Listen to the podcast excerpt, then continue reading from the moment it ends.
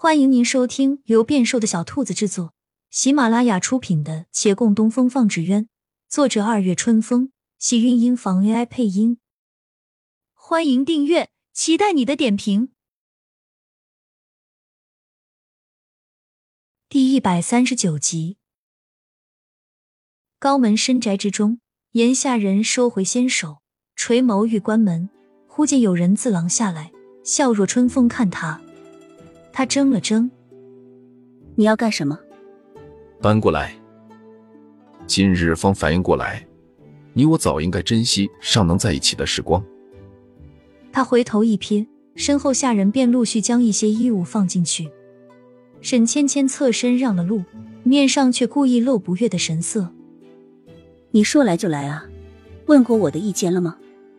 下人放完东西一一退去，转眼只剩他二人。杨连奇一走进去，回身将门一关。那夫人是否同意我进来呢？你来都来了还问？喂，你熄灯做什么？不熄灯会有些不好意思。我这姑娘家都还没说不好意思呢。沈芊芊摸黑走到她身边，伸手挽住她。你不怕还没靠近床畔就摔倒啊？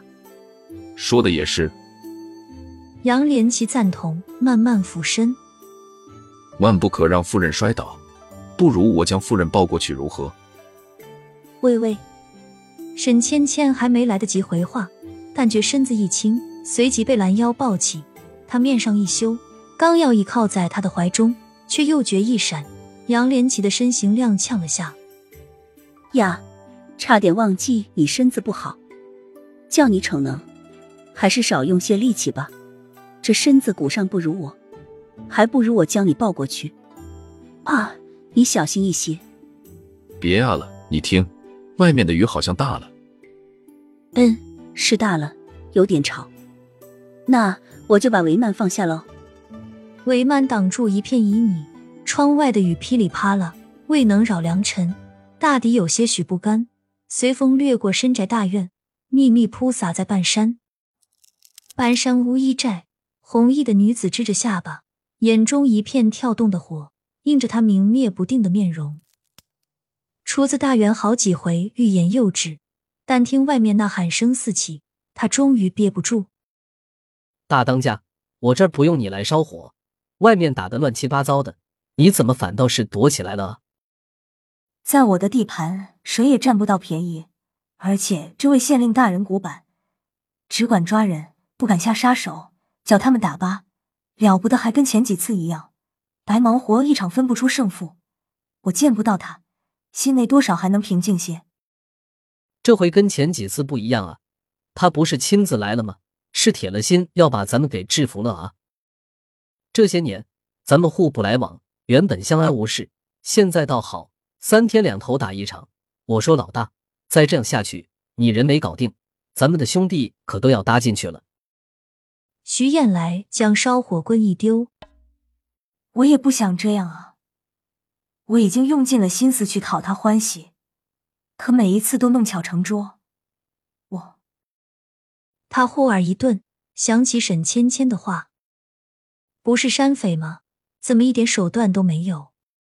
是啊，他这山匪还没有那位大小姐勇气可嘉。不，不应该是这样。他眯了眯眼，站起身，但这勇气仅仅维持了一刻，他便又泄气了。李慕言不是杨连奇，他不是病秧子，性情也不温顺。他又坐回灶台前，皱眉生自己的气。有人走进来汇报外面的情况，来人说两边的阵势不相上下，也没人员伤亡，极大可能与前几回一样，双方打累了就各自回去休息了。官差们会象征性的抓几个山匪去坐牢，但过段时间还会放出来，不用怎么担心。不过来人又小声道，那县令身边这会儿没什么人，是个好机会，要不要偷偷把他给抓住，叫他吃点苦头？我敢抓他，那岂不是叫他更讨厌我？徐燕来没好气的道，话至一半脑中再次闪过那些话语，他捏捏手，重提起勇气，命令道，抓。来人离去，大元瞪大眼睛道：“老大，你抓他干嘛？这是要彻底得罪官府啊！抓过来绑着，什么时候对我有心意了，什么时候我再放他走。”徐燕来扬眉道：“这是他此时唯一能想到的手段了。”大元小声道：“还对你有心，就不怕有恨吗？”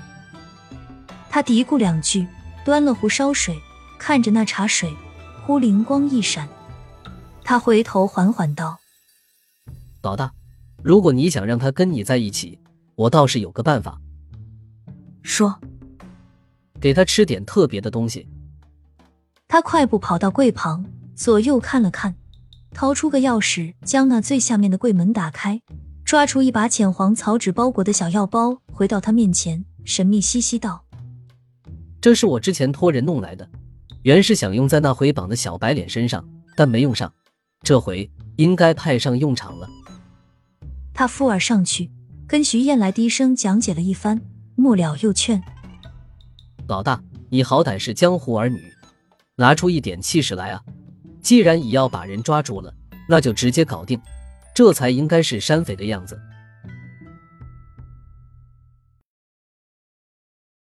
亲亲小耳朵们，本集精彩内容就到这里了，下集更精彩，记得关注、点赞、收藏三连哦，爱你。